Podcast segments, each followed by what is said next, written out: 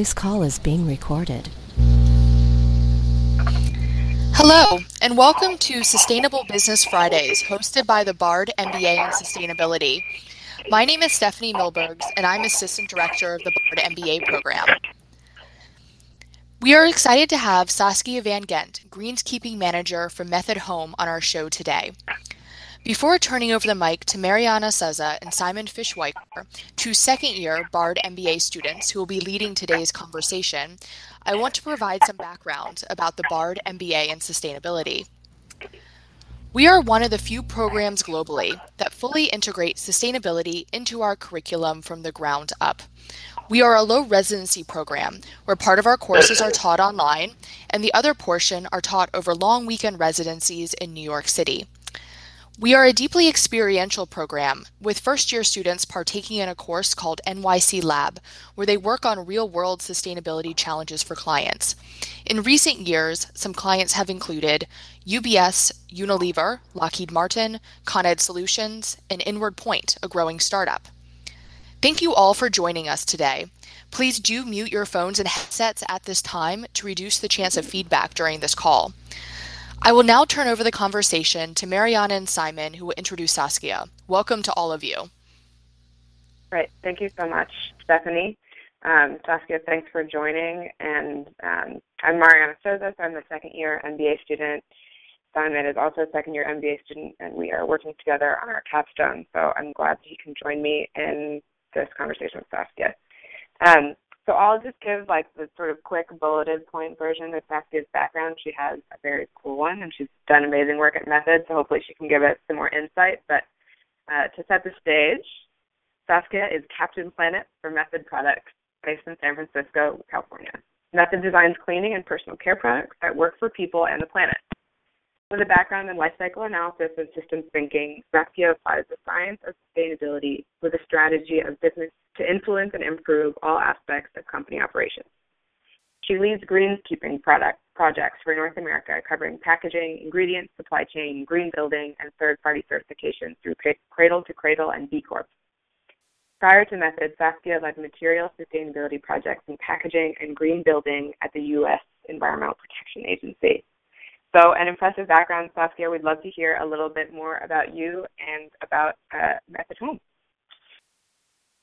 Wonderful. Thank you for having me. Um, so, for folks that aren't familiar, we are a green cleaning company, and we um, you, you, may be familiar with Method.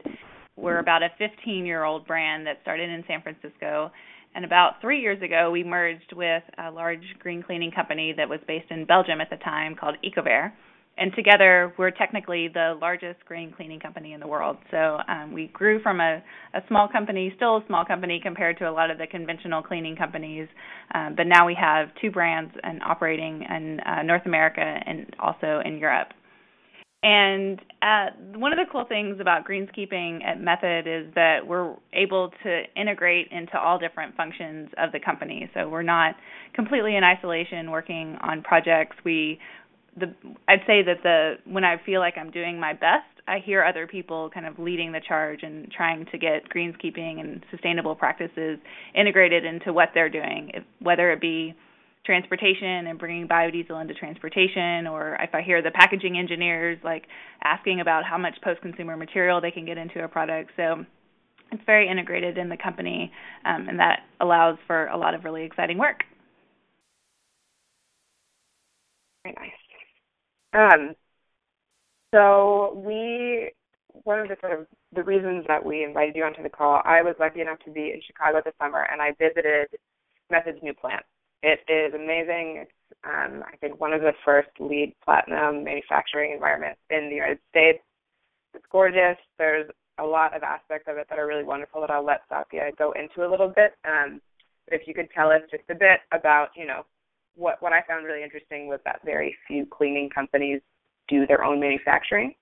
And so, you know, what were the conversations at Method that made made you all decide to go on this journey to make an incredibly sustainable um, soap manufacturing environment? Yeah, so um, I normally work in our San Francisco office, which is where our you know, kind of finance and business development team and, and uh, product development teams are. But and this year we were lucky enough to open our first owned manufacturing facility in Chicago. It is a LEED platinum facility, and there's one other LEED platinum facility, and it's in Chattanooga, and it's a Volkswagen factory. And uh, it is unusual for, especially a cleaning company of our size, to do its own manufacturing. I think one of the the main advantages that we saw is um, just the flexibility that that it brings, and we have a lot of kind of unusual packaging formats, unusual formulations, and different innovations that we want to bring to the category. And by having our own manufacturing, we really saw the ability to have a little bit more control and a little bit more nimbleness to be able to do that. So we can run either smaller runs of different products to test things out or maybe prototype new ingredients in small batch formulations. And if you do contract manufacturing, you really don't have the ability to do that.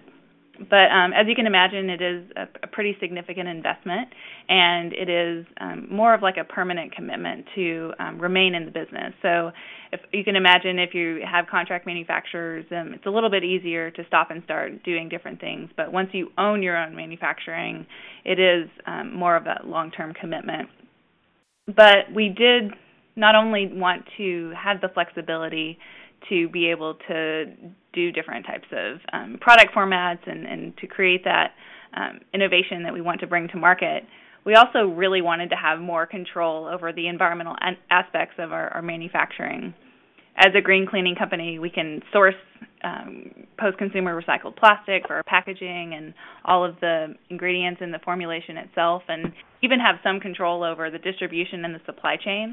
But um, manufacturing itself and, and that final production stage was one area that we didn't feel that we had that much control over. So by doing our own factory and bringing in renewable energy in the form of a, a 300 foot tall uh, wind turbine and three solar panels and, and, greenhouses on the roof, we finally felt like we had the ability to create a world class and highly sustainable factory. So that was um, a huge incentive for us to just to be able to um, showcase and, and, to build our products the same way that we um, envision them to be. Awesome. Um, we would love to hear some more about the sort of like specific initiatives, but I'm wondering when you're we're doing manufacturing, um, contract manufacturing with others, like what, and you knew that sustainability was sort of part of your mission already. You know, what what were the sticking points that like you really couldn't reduce your carbon footprint, or you was it sort of more innovation focused? Like, what were the things that contract manufacturing environments couldn't couldn't help you achieve um, on your mission? Yeah, I think there's you know the inherent um, condition of contract manufacturing is that our products would be made alongside either competitors' products or even conventional cleaning products. So just the manufacturing environment wasn't um, necessarily conducive to um, all the things that we wanted to go into making those products. So um, they would be powered by um, just con- conventional grid energy, so not renewable energy. They may not have the most um, sustainable practices always in mind. That said, we did try to to uh, identify contract manufacturers that either did have some initiatives on their own or would be amenable to working with us on, on different projects. So one of the things that was a requirement of, of our contract manufacturers is signing what we call a code of uh, conduct, and that um, included both social and environmental sustainability practices. So they had to adhere to well above um, standard labor laws. They had to report back to us on the energy, water, and recycling numbers associated with producing our product. And then through our cradle to cradle certification, we always did a comprehensive audit of those facilities to make sure that the way that the effluent was treated and the way that um, the energy was managed was um, as sustainable as it could be. And then the third part that we initiated a couple of years ago was um, we don't do our, our carbon offsetting the way um, some other companies do. We calculate a standard carbon footprint, which includes our scope one, two, and three footprint. But instead of buying carbon credits on the traditional carbon market, we'll um, value those credits the same way. So we'll look at the current cost per metric ton of carbon and then um, say that's $150,000, we'll um, go back to our contract manufacturers and actually offer that same amount of money as a financial incentive for them to make their processes more efficient. So, um, kind of like a kind of like a grant program where, where they could institute either an LED lighting project or install a solar forklift or, or things like that. So, um, hoping to provide some of that direct benefit to our supply chain versus the carbon offsets, which tend to not really touch your product or supply chain at all. That's amazing. I'm sure uh, they were sad to lose you. sad to lose oh. someone who was capacity building. yeah, we had some great partners too. So um, there's always, you know, there's always that trade-off is going into your own manufacturing. Is um, some of those partnerships that you've developed um, are no longer. Um, that's really interesting to to hear about that process. Just, I mean, for many of us in the program interested in going into business and dealing with contractors, uh, understanding how you manage that supply chain is uh, super interesting. Um, now that you are vertically integrated, on the the soap manufacturing side. Um, it'd be interesting to hear more about you know how you ensured that all those sustainability boxes were checked. I, I look at the factory and, and you know the energy efficiency, the renewable energy, the water um, efficiency, and wastewater uh, measures, the uh, reusing of uh, deconstructed materials and recycled materials, and engaging the community, um, the urban garden on top. It really looks like uh, Method, you know, took the whole picture and, and did everything possible. Um, how did that process work through meth, you know, through method methods, um, either sustainability team or entire team? You know, what were the internal stakeholders who were engaged, um, and how did you maybe engage some of the external stakeholders as well when you're when you're make you know going through the process of putting all of those initiatives and all of those elements into building the new soap factory. And you can break that up. That was a pretty loaded question. It's, a big, it's a big question. And um, I just there's a fire alarm going on the building, so I just hopped on my cell phone and I'm going to continue to join you. But if there's any break in my um, conversation. That, that's why. Um, so I think one of the important parts of our, our process is we we were initially looking at about 150 different sites, and ultimately we landed where we did because the community itself was so welcoming. And I think if you know anything about Chicago and um, manufacturing history there, um, there was a, a really strong steel manufacturing um, history, but over time, um, a lot of the industry had left, and especially in the south side of Chicago, there has been historically um, not as many jobs as there were before. So part of our aspiration in building there was to be able to provide new jobs and new economic opportunity for that area, which was of course very welcome by them.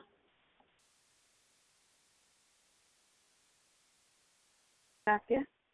I think we may have lost her very briefly. Um, does Does anyone on the line have any any questions that we can TS? We're going to open it up later as well, but if anyone wants to say hi. Hi. Yeah. So um. So it sounds like. Oh, is that Saskia back?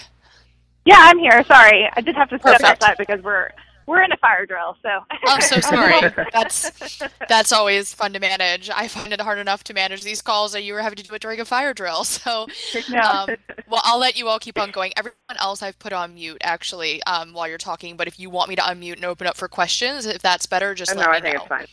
Okay. yeah. So you were you were kind of talking about the community and and, and why uh, yeah why you ended up there and some of the advantages of that community and the opportunities that uh, Method brought?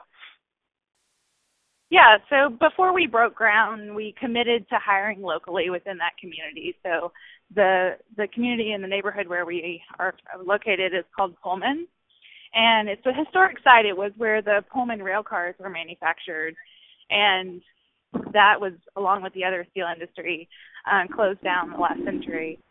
So it's a very cool site in that they um, created a national monument right there.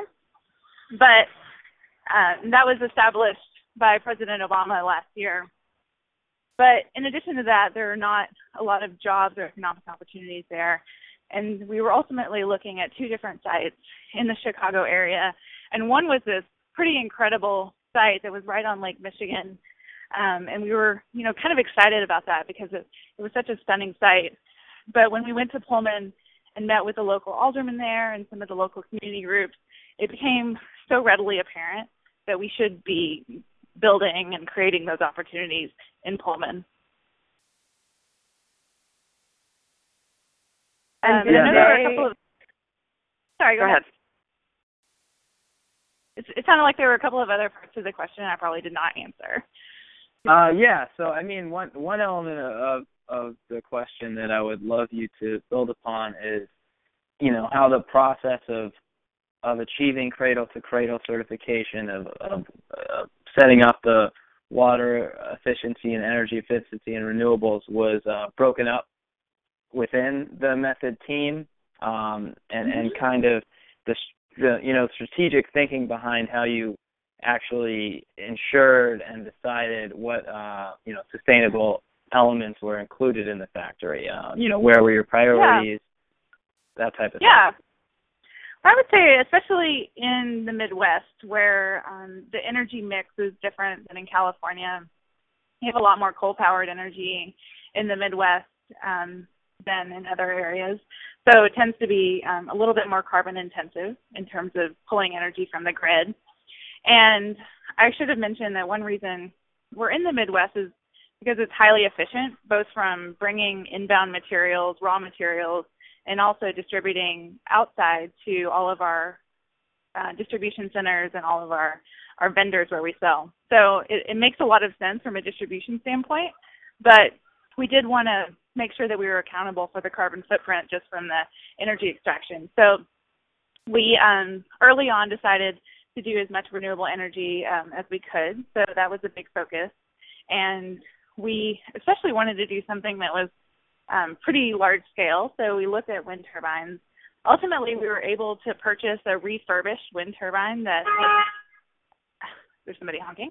Um, we refurbished wind turbines because um, it had already been used in in Germany and um, had you know already been proven, but it was essentially a recycled turbine. So um, we brought that online, and then we also had three solar panels uh, that are we call them solar trees because they rotate once every six minutes to optimize the amount of sun that hits the panel. Um, and that was, but, between those two and some of the energy efficiency that we brought into the factory, so far we're using about 50% of uh, the energy that a normal factory of that size would be producing. So ultimately, we'd love to get that down to, to zero and have you know net energy or even be sending more energy back to the grid but for the time being, um, you know, it's a great start. So I would say renewable energy and on-site renewable energy was a big priority.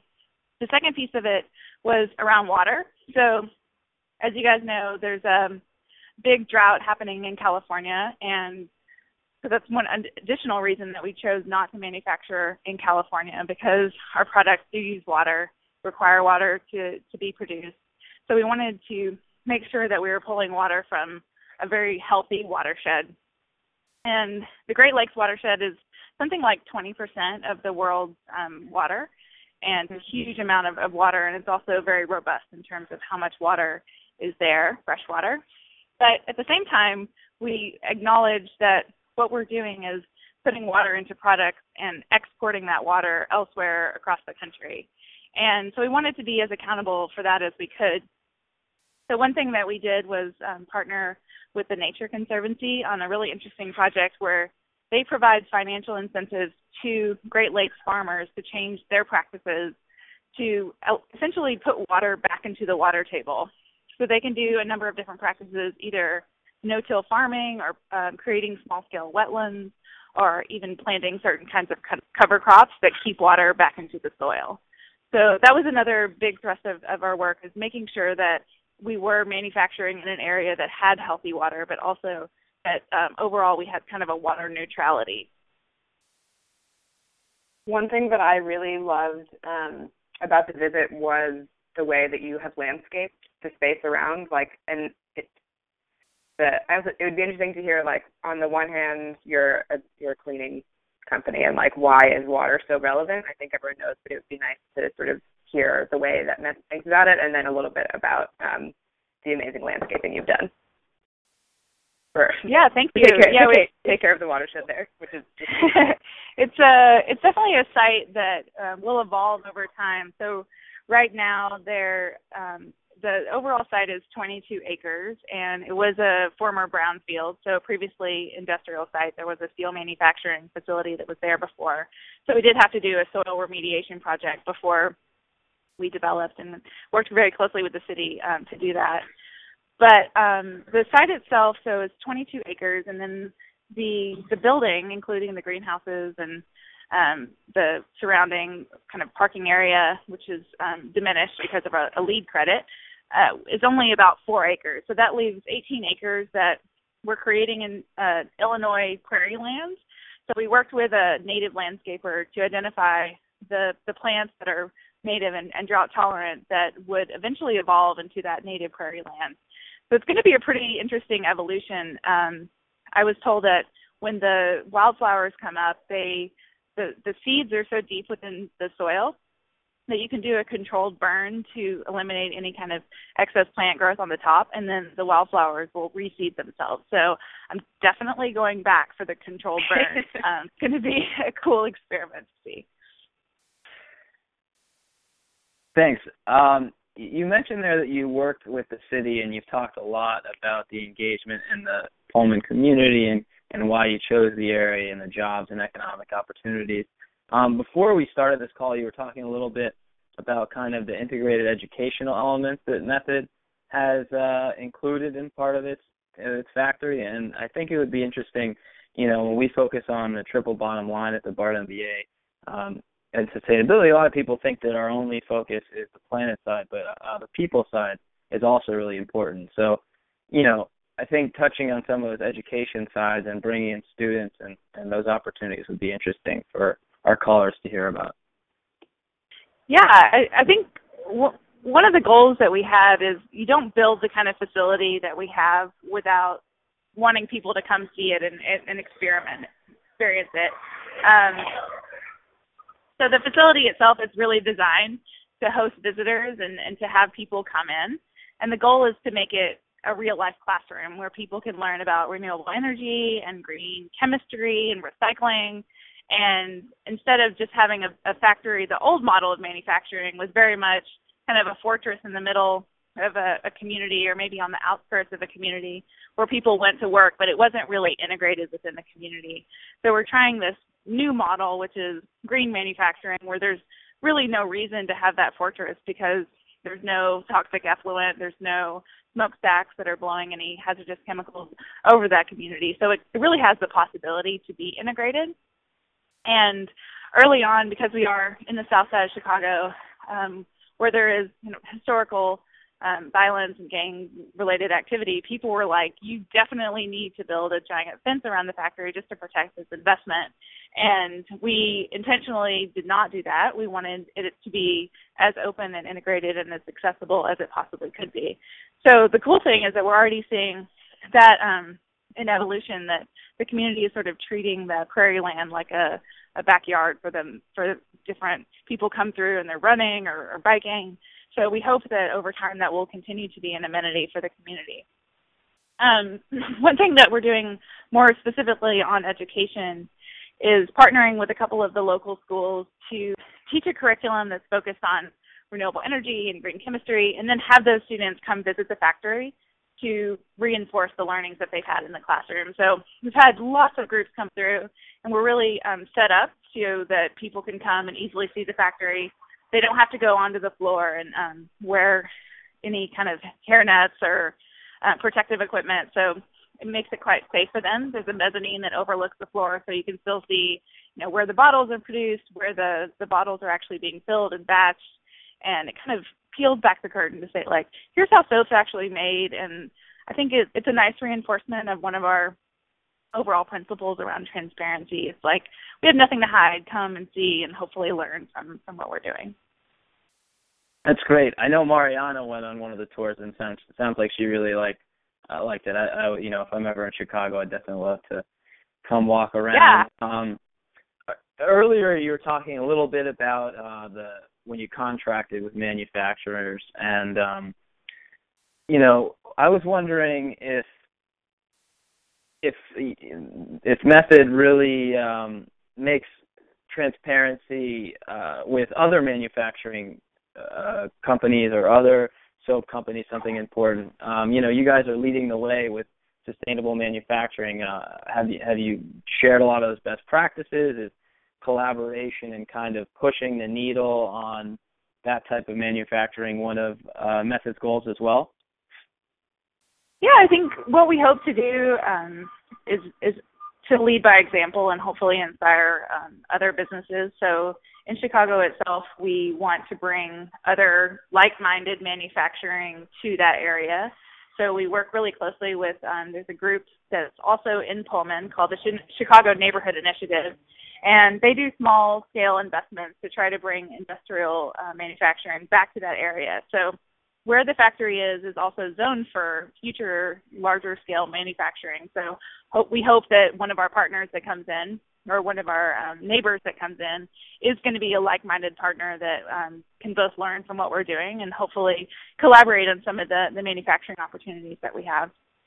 But um, I would say the other platform that we we try to use to to share and to leverage the work that we're doing is through the B Corp community. And um, for those who know, the B Corps are companies that um, do strive to make a profit. So we are a corporation, but at the same time, we have an equal commitment to doing social and environmental good and providing benefit back to the community and to the environment. So we work really closely with our other B Corps and try to share practices through that platform and really think that it's a great model for, for sharing how you can be a better business and, and still make a profit and still um, prove that you're successful. Awesome. Um, I think that after this question I'm about to ask, we can see if there's any questions from the group. So anyone listening in, think about um, some fun some fun questions. But I was wondering, so we've talked about how like you know this plant is epic, and you really did check off so many sustainability boxes. Was there anything that you know couldn't happen because of either like policy or regulations? It just wasn't economically feasible, or like some other sort of crazy pie in the sky thing that would have, you know, if you had all of the funding that you would have added on to the plan. Yeah, I think the cool thing is, you know, we are a very ambitious company, and we did want to create the factory that um, was in that vision. And I think we've we've made great strides. Um, we have a, a really cool factory, but I also think that it, it the factory itself will evolve over time. So there is the chance that we could either expand and, and use some of the acreage that we're not using now and hopefully have other abilities to do demonstrations around renewable energy and things like that. Um, I also wanted to do, I have a background um, in industrial ecology, and I'd really love to have a manufacturing area where you can see synergies by having co-location of other manufacturing facilities. So there's um, some great examples of factories that are co-located that can use waste heat or waste materials from one part of the manufacturing in another part of the or another manufacturing process. So just um, in that symbiosis, having the sum of, of the parts be larger than each individual factory in, in, isolation. So I think that would be something really cool to, to be able to explore. It also does take the right partners, and, and hopefully we'll see that type of manufacturing come to Pullman as well. Great. Thanks, Great. Uh, thanks, Saskia. Uh, Stephanie, if you want to unmute uh, the audience for a second, just to see if anyone has any questions. Um, so we have, a have a t- we have a ton more questions, but yeah, we have a ton more questions. not but if- not being greedy. All but if anyone well, from the audience has any, let us know. yeah, everyone's off mute. So while you're not speaking, do try to mute your own phone because feedback does happen. But would love to hear anyone from the line who has questions for Saskia about method. I've got a question. It's, uh, Eben Goodstein from the MBA program. Um, actually, two questions. You, you hinted at this a minute ago with this idea of industrial ecology, but are you manufacturing in a radically different way currently than uh, was happening in your current in your in your contract uh, operations? And then the second question is, how are mainstream uh, cleaning product companies responding to Method? So the the first thing that we're doing that's different uh, than how we were manufacturing before is the true sense of integrated manufacturing. We brought our bottle manufacturer into the facility. So um, Amcor, which is a longtime partner that we've been working with for a long, um, I think pretty much since the beginning, they make our 100% post-consumer recycled PET bottles, and we, in, in creating the facility and, and thinking about our aspirations for it, one of the things that we wanted to do was bring them actually into the building. So that's created huge advantages for us just in terms of taking transportation miles out of the supply chain. We used to ship the bottles, uh, would create the bottles in one area, ship them to another area to get decorated. So that means labeled or printed on, and then ship them to another area to get filled. And then lastly, one last area to for the distribution center. So we've taken about a thousand miles out of our supply chain just by having all of that under one roof. So we're doing blowing of the the bottles themselves, the decoration and filling and distribution warehousing under under one roof now. And then the second question around conventional cleaning companies, I think that um, there's still a, quite a different model within larger cleaning conventional cleaning companies. There's, um, you know, I think the in general the the products and, and the evolution of, of chemistry of the products has come a long way. There's still a long way to go for some of the other conventional brands in terms of the ingredients that they're using. They're not um, using as much post-consumer recycled material in the packaging and things like that. Um, but you'll also see a couple of large companies trying to get into the green space by um, putting forward either specific lines that are formulated to be more biodegradable or non-toxic and try to get, go after some of those conventional brands. I think there's not necessarily on the on the green side, but on our design side, we have one of the the pillars that we tr- we adhere to is around beautiful design, and we try to not only create a product that's green and efficacious, but also looks quite beautiful. And so we do see some kind of copycatting around that, and we always say, you know, imitation is the most sincere form of flattery. So they'll never exactly have the same kind of thing that we do, but um, you know, it's it's nice to see that we could be copied.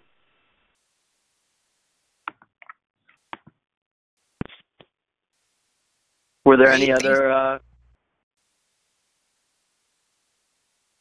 any other questions from the listeners?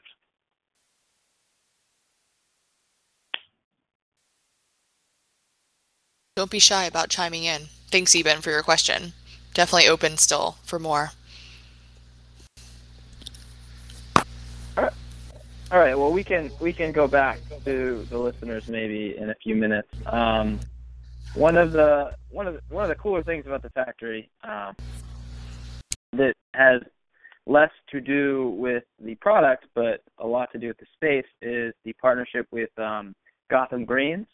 Um, mm-hmm. So, just if you could tell us a little bit more about how that partnership was established and and what the future of the uh, partnership is and uh, a little bit more about your rooftop farm or garden. Yeah, Gotham Greens is a, a wonderful kind of partner and now neighbor.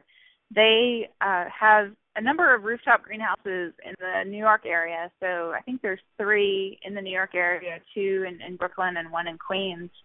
And what they're doing is a mass scale operation that is um, kind of at agricultural scale in a much smaller area. They use hydroponic technology to grow mostly leafy greens. They're also growing, I think, some tomatoes in one of the, the New York facilities. But the process themselves is uh, very efficient in terms of land use and also water use. So uses 20 times less land than conventional agriculture and 10 times less water. And the way that it works is you recirculate the water in order to provide the nutrients that the plants need. The greenhouses also don't use pesticides. They release beneficial insects to kill any kind of aphids or, or pests that may come in.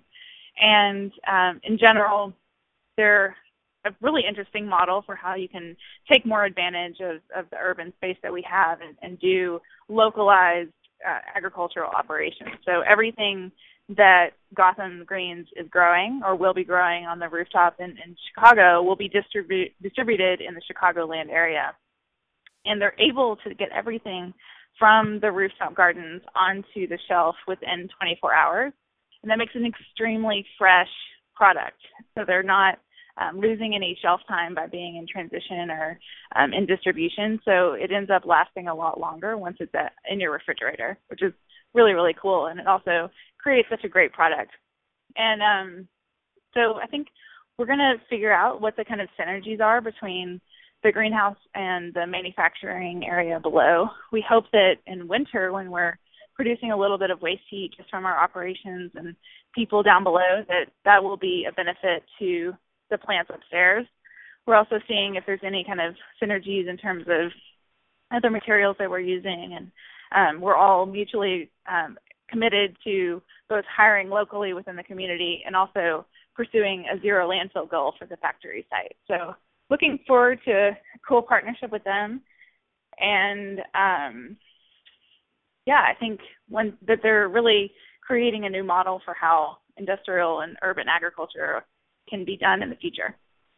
Yeah, I think you know across the board, you guys are setting uh, really great examples, and and personally, I know that uh, you know if my workplace had a rooftop farm, that would be just a benefit within itself uh, for me as an employee. Um, and I, I know that uh, Method really is uh, invested in employee engagement and you know elements like having that rooftop garden or you know or or really focusing on the community uh, where the plant exists uh, show that. I'd love to hear a little bit more about how uh, Method focuses on engaging the employees at this factory and, and throughout the business model, um, and, and you know how how that's done. Yeah, I think one of the cool things and one of the things I really appreciate about working at Method is the culture itself and we have a pretty fun culture. We have one of our our values is keep it weird, and um, that simply means every person has you know their their own uniqueness, and we want to have a work environment where people feel comfortable like being themselves and hopefully having fun with your coworkers. I always say like you're at work a lot, like you should hopefully like to hang out with the people and work with the people that you're working with. And I think having a culture where people can have fun and laugh and be themselves is is really productive towards that.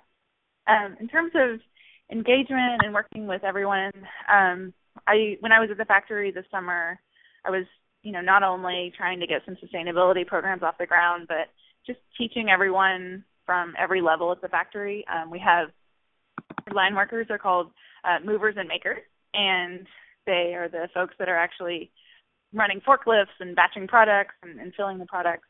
And we we do want to go beyond just you know providing a job for them. We teach everyone about what it means to do greenskeeping and um, how we select ingredients and packaging and supply chain. And I think that everyone really appreciates that. So we get people at any level, working engineers, they really want to come and work at Method because we're not just doing, you know, three to five type work. We really have a passion for what we're doing and a commitment to do something a little bit different, and a little bit unusual. And um, so we also do kind of weird, fun things, like we host a annual ping pong tournament that's uh, company wide. So everyone from the CEO to people you know in the factory are um, paired up in mixed doubles, and we um, the winner of the factory ch- uh, championship gets flown to San Francisco and um, competes there. So we try to do things like that just to create a lot of fun and opportunities to interact and get to know each other and be a little bit weird. Very cool.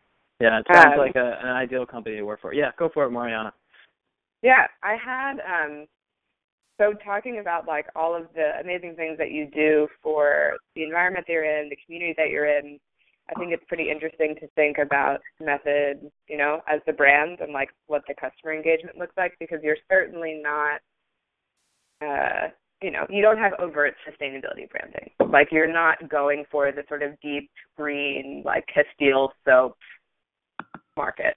Which I think is really Mhm. interesting and is a lot, you know, is really sort of connected to your success because you have been you've gone really mainstream. And so how do you how are you managing the line of like you want people to know that you've done amazing work and have like a really true heritage of being sustainable and innovative, but also getting in as many people's homes as possible as quickly as possible. Yeah, I, I would say earlier on, so probably around 2000 when we were first created, the intention was to be a little bit disruptive because the other green cleaning products were either a lot more expensive or didn't work that well.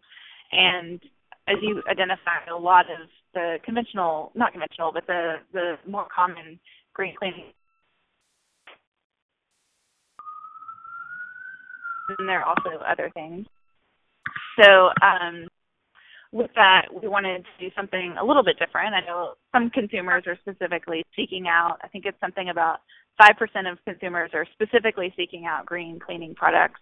But there's a lot of consumers that are really looking for green, but then also something else. So looking for a wonderful experience or looking for something that's quite beautiful. And that's why we created those other elements that, that create that appeal. So a lot of our our customers are buying the products because they you know the the color may match their shower curtain or they love the fragrance or they really think that it you know cleans their oven the best uh, of any other cleaner. And that's i think a big win because a lot of those those consumers are buying the product and then later they they may find out that oh and it's you know not going to be harmful to me and to my family. And i think um having that multi-dimensional experience that delivers on a lot of different levels um, creates more of a broad market so that people will hopefully come into the green cleaning space and stay there. And we've done a little bit of research to identify that um, we tend to be kind of a gateway into green cleaning. So because we're available in some of the conventional channels like Target and um, Walgreens and Home Depot, that people will buy a method product and then they'll be uh, more bought into the green cleaning space. So then they'll pursue potentially other green cleaning brands and other products.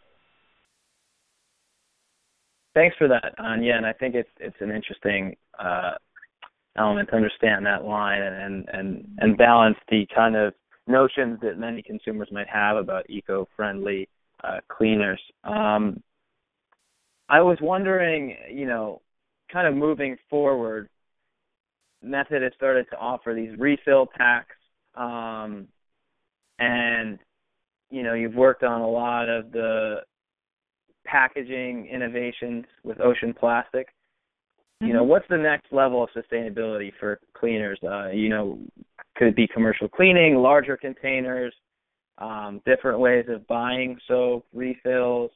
Um, you know, without giving away the 10-year plan mm-hmm. for Method, what what uh, what thoughts do you have on kind of that that next step for sustainability within cleaning, at least at Method? Yeah, I mean, we're we're definitely thinking about that. I think we have within my team, it's uh, greenskeeping and also what we call long-term innovation. So there's a couple of people on, on our team that are not just looking at innovations that we can bring to market next year, even five years, but even 10 or 20 year innovations. So we're really looking to the future to see, you know, how we can continue to be more sustainable and also be the first to do it. Um, so there's plenty of things I can't share, but um, I think that there's there's a great market not only around refills and, and those executions, and I think we do have really good adoption of our refills. So uh, it's it's really hard to get consumers to bring their own bottle to the store and to refill it at the store. Those adoption levels tend to be really low. But because there is a, a little bit of a value proposition with buying the refills um, per dose, it's a little bit more affordable usually. Um, they also ship really well on Amazon, so um, you can buy them very easily there. So we've seen great adoption of refills. I think the the next evolution um, could be something like in-store um, bulk purchasing. Um, if we can get those user the consumers to actually bring the the bottles back. Um, a lot of innovation um, to be had around concentration of different products. Um, we have done quite a bit on laundry. So we have an eight times concentrated laundry detergent, uh, a new four times concentrated laundry detergent that has slightly different properties um, than the other one, but really t- trying trying to take the water out of the formula so it's a lot more efficient when you distribute, and then the water actually comes from the washing machine itself. So I think there's there's an opportunity to do that with a lot more of our products in terms of our surface cleaners and things like that. Um, I think the cool thing is once you once you go down the path, and I'm sure all of you have experienced this, but once you go down the path of sustainability, it just kind of opens up more and more things that you can do. And so we've made big strides in post-consumer recycled material and um, efficacious naturally derived surfactants. So it really says once we check those things off, then we have the liberty to pursue even more channels down that. So uh, could be new chemistries that are coming from algae or from um, other rapidly renewable feedstocks. So I think that um, that's that's the kind of things that we're thinking about and the directions that we're headed. Uh, thanks, Saskia. Uh, you know, since we're getting near the end of uh, this call and it's almost 1 p.m., I would love to see if the people listening in uh, had more or any other questions that they'd love to get answered before we have to let you go. So, uh, Stephanie, if you want to open up those lines again and see if there's any other questions that might come from any of the listeners.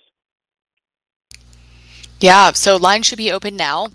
So do feel free to ask a question. This to me has been such an interesting conversation, Saskia, just understanding really your processes internally and how this all comes to light and the fact I use your laundry detergent and your soap makes it even more special to be on this call and I can ima- and I can really imagine there are other people on this call of the same situation. So, you know, definitely be open about asking questions. I think this is a great opportunity.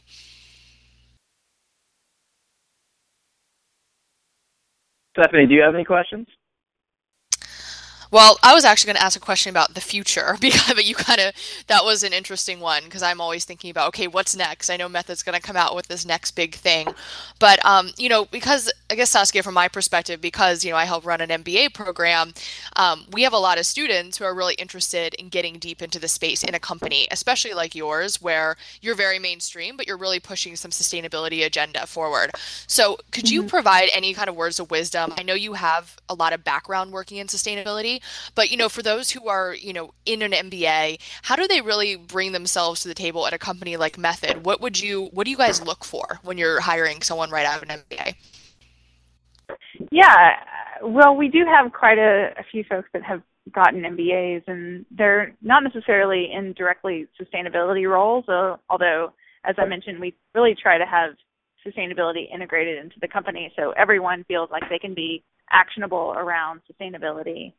Um, we, because we're a little bit smaller and we tend to be a little bit scrappy, we often don't hire directly from school. So um, look for folks that have had at least a couple of years of experience working for a company on a brand, um, ideally. So just encourage everyone to try to to get a little bit of a, practical experience. Um, that could be, you know, there's lots of, of different programs where you can work um, either like a not an internship but um, practicum and really develop some of the the real life experiences that helps translate some of the practices that you hear in school into what it means to really you know make decisions on a day to day basis. But i would say that we're really fast paced so people that can make decisions quickly and and obviously take into account a number of different decisions in terms of making those decisions. And then people that can be kind of holistic thinkers. So not just um, looking singularly at the margin that we're producing or um, the um, you know the the benefit of of having that on store shelves, but thinking about how it would play into our larger portfolio. So um, somebody who can really have that wide lens and system thinking and holistic thinking would be very valuable. And then kind of creativity. We're we're doing things. We try to do things a little bit differently. So people that can come forward with new ideas and um, help us challenge how cleaning products are made and what kind of products we're making. I think we we really value people that that come forward and and don't just copy or, or repeat what other companies are doing, but um, help us think about how we can challenge, you know, consumer behavior and, and product development. Very nice, and that's great to hear. Along with you know just all your what you've been saying about your culture in general, um, I think you guys have a unique you know you, use things a little bit differently than other companies. I think that's really inspiring to a lot of our students and people who are listening in. So do appreciate that insight, just kind of where you know wh- what kind of it takes to work at a company like yours, and um, yeah, just thinking through your culture and how that all fits and how to me how they it differs so much from other companies. So I think that's just really exciting piece.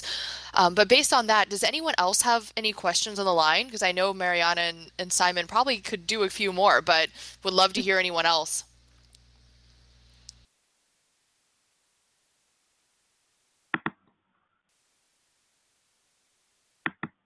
Right. Well, we have a shire group today, but um, but Marianne and Simon, do you guys have some more questions? Uh, you you guys have had you you prepped really well for this, and so I don't want to take this away from you because you guys really could dig deeper into some of these issues. Yeah. Um, well, I know we have one final question, but I think we have a time for you know a little bit more. You know, one thing we haven't dug too deep into is um, you know this newer product line with the ocean plastic. Um, mm-hmm. and, and I've always kind of been upset by the amount of uh, plastic that I use within my own life, and just imagining the plastic bags from my entire life floating somewhere in the Pacific or in a landfill. So, so hearing about you know the ocean plastic movement and reusing a lot of that plastic is really something that inspires me. So, maybe more about that process and and how it got started would be would be pretty interesting. Yeah, the the Ocean Plastic Project is, I think, a really cool reminder that we should be very conscientious about the plastic that we use and try to use the plastic that we already have on the planet versus making new plastic. So um, I, I'd say we don't aim to clean up the the oceans by collecting material and making it into to packaging. It's really a reminder and um, hopefully a good demonstration that we should be conscientious user, users of plastic. The project itself, um, our, one of our co-founders, Adam, is really into sailing, loves the oceans, and was also deeply saddened about the issue of, of plastic getting into the ocean. Um, so we worked really closely with some collection, uh, some organizations in Hawaii that were doing beach cleanup, and the, the sustainable coastlines, um, and a couple of other companies that are um, organizing cleanups, beach cleanups.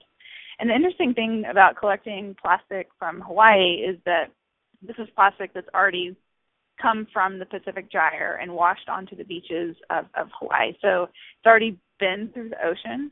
And as you can imagine, it's really brittle just from light and um, waves and salt. So over time, that plastic becomes very, very um, brittle and, not that great of a material, to be honest, to work with. But um, we worked with a recycler in Southern California to clean the plastic. Um, sometimes there's what they call biofouling, which is barnacles and other material that grows on the plastic, so you have to kind of wash that off. And then mixed it with 100% post-consumer HDPE, so that's the the same plastic that milk jugs and um, some other cleaning like detergent bottles are made out of. And the result of it, I mean, it was a little bit shocking to us because the plastic itself is a lot of different colors and as I mentioned, very degraded over time. So it ended up having that kind of gray color. And for us being a, a design company, it was sort of a question like, oh, is this something that we could use as a product and, and how would we really use that um, to demonstrate what we were doing. And ultimately, it became a great kind of symbol of, of the history of that material and, and the, the life that it had gone through. Because it, it says, like, this gray plastic is, is not fresh, shiny, new plastic. It really has that history. So we ended up launch, launching uh, the Ocean Plastic. We have two different uh, products that come in that that format, and it's mostly sold in more like natural stores and Whole Foods and um, gotten great reception to it. I think people appreciate that um, it's both an engineering feat to turn something that is plastic from the ocean into a, a usable product, but it also can kind of remind people that we have a lot of plastic. We can't treat our oceans like landfills, and hopefully just um, make people think twice about uh, littering and, and being hopefully more conscientious users of, of plastic. I, I would hope so. recommend, and any of the listeners, you should go to the Method website and look at the Ocean Plastic page. They have some really great videos about it. Um, it's a super interesting project. Yeah. Um, so we're coming to the end of our time. Uh, this has been an amazing conversation, really interesting, and I just Simon and I will thank you again and finish with one one question. Um, is there anything that you wish more people knew about your industry, cleaners and soap? Hmm. Thing that you have to always explain to people. well, it's not necessarily about about cleaning and soap, although there's plenty of things that um, you know we we find ourselves explaining. Um, it's more that you know people are always a little bit amazed that um, as a company we're doing a lot of unusual things around sustainability, and I think one of the things that I really appreciate is that the business itself can be a platform for doing a lot of those different things. So um, testing the boundaries of what a business, any type of business, can do to press challenge uh, to challenge conventional design and to, to challenge um, conventional supply chains, and um, of course the sustainability of our operations. So we make soap, but I think it's so much more beyond that, just by how we're able to um, to be that demonstrator of innovation around all those different um, types of business. So, you know, in some in some days I'm like, oh, we could be making anything. We could be making um, any other kind of product, but the way that we do it is um, kind of challenging all of that. So hopefully that can um, be an inspiration or a motivation for folks in the, the business MBA program because I think you really have the ability to to do all of that. Um, not it doesn't have to be at Method, it doesn't have to be at a cleaning company.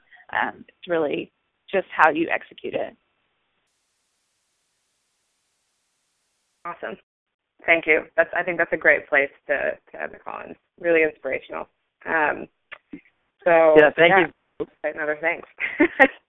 yeah, thanks a lot, Saskia. Uh, it's been a really, really great conversation. Uh, Mariana, Mariana and I have had a lot of fun uh, talking with you and and and chatting about our excitement on a Google Doc on the side as, as we do.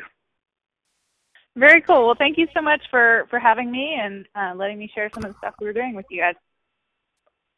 And thank you, Saskia. This has been obviously these kind of calls honestly when we get into the supply chain of a company are really some of my favorite. Um, mariana knows this. And so this has just been a lot of fun kind of really understanding how it works on the inside and just you being so generous with your time and the, the details behind it all. It's very inspiring work and i know everyone on the call is probably just as inspired. And um, so we really do look forward to staying in touch with you. But um, so i'm just going to wrap up today's call. So everyone who's still here join us for our next sustainable business fridays conversation on October 30th at noon, where we'll be speaking with Arlin Wasserman, founder of Changing Taste, about sustainability in our food systems. So, thank you all for being part of today's conversation, and a big thank you to Saskia, Mariana, and Simon. Have a great weekend, everyone. Thanks, everyone. Bye. Bye bye.